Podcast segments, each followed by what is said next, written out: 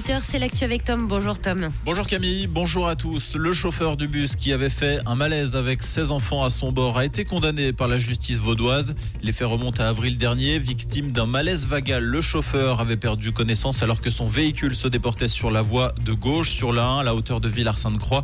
C'est l'éducateur du groupe qui avait redressé le volant et redirigé le véhicule vers la bande d'arrêt d'urgence. Finalement, personne n'avait été blessé. Le conducteur écope néanmoins d'une peine pécuniaire de 1500 francs pour incapacité à conduire un véhicule. Nouria Gorité va se mettre en retrait de la vie politique pour des raisons de santé. La conseillère d'État souffre d'un carcinome du sein. La socialiste sera opérée à la mi-octobre. Elle suivra un traitement de radiothérapie durant un mois. Pendant son absence, la socialiste de 53 ans sera remplacée par Vassilis Venizelos, chef du département de la jeunesse, de l'environnement et de la sécurité. Un mois après le déraillement d'un train de marchandises dans le tunnel du Gothard, les expertises sont formelles. La rupture d'une roue est bel et bien la cause de l'accident.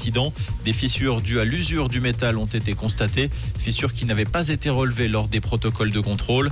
Le service d'enquête suisse demande à ce qu'une expertise européenne soit faite sur ce type de roue étant donné qu'elles sont utilisées dans toute l'Europe.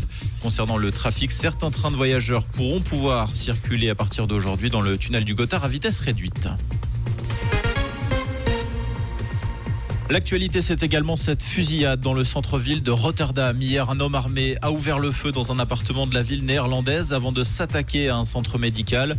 Trois personnes ont perdu la vie. Il s'agit d'une adolescente de 14 ans, de sa mère et d'un enseignant. L'homme dont les motivations restent inconnues à ce stade a été interpellé par les forces de l'ordre. Au Pérou, une partie du Machu Picchu a été fermée aux touristes, ce en raison de l'érosion qui fragilise les structures en pierre de la célèbre citadelle Inca. Les visites du temple du Condor et du temple du Soleil sont momentanément fermées aux visiteurs. Des travaux d'entretien vont être réalisés. Le duel de promu vaudois n'aura finalement pas désigné de vainqueur. Hier soir à la Pontaise, le stade Lozanouchi et Yverdon Sport se sont quittés sur un match nul un partout. Yverdon pointe à la septième place du classement. SLO reste dernier. Un partout, c'est également le score entre le FC Bâle et Lucerne hier soir. Comprendre ce qui se passe en Suisse romande et dans le monde, c'est aussi sur Rouge.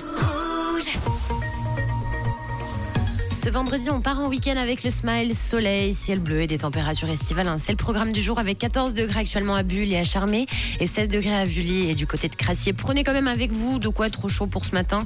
On a euh, toujours ce petit air frais hein, du matin, donc ce sera mieux. Et pour cet après-midi, bah, tout sera parfait. Comme ce week-end, c'est le top du top, du soleil et encore du soleil.